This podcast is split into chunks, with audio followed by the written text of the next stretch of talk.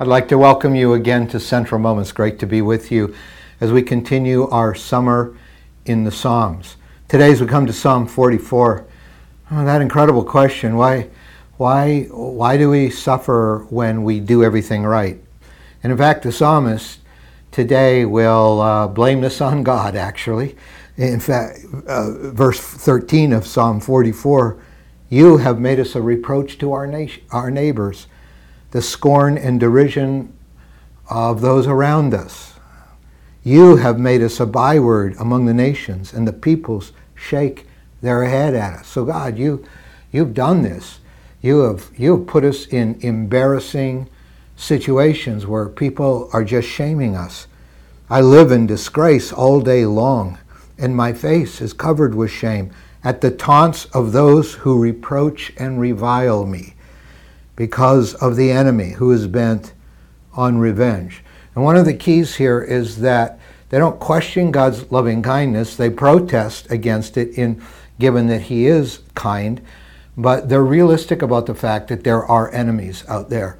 We have spiritual enemies, we have demonic enemies uh, coming against us, and those who give place to the enemy uh, become become the uh, the vessels of the works of those enemies to, to shame us as Christians, to, to, in some places in our world, to persecute and even kill.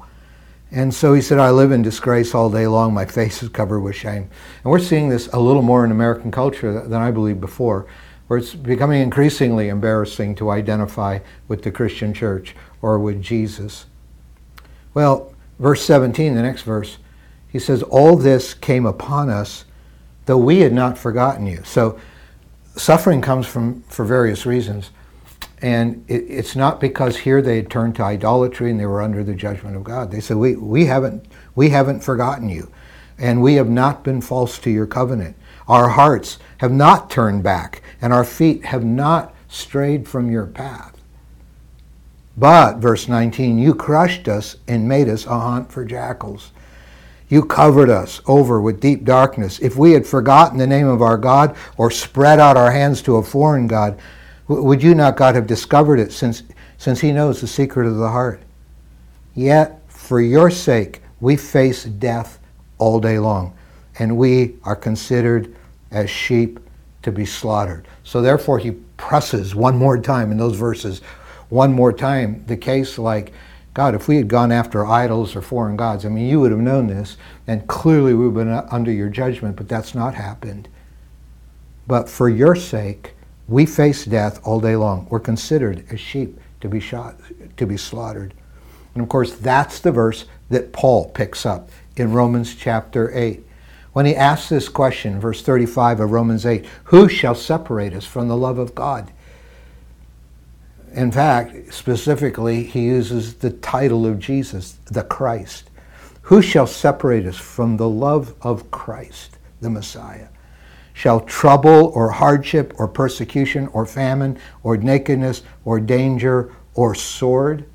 And then he quotes verse 22 of Psalm 44 that we just read. As it is written, For your sake we face death all day long. We are considered as sheep to be slaughtered. So we're going to pay a price to staying faithful to Christ, but we are not defined by persecution, famine, nakedness, sword, or danger.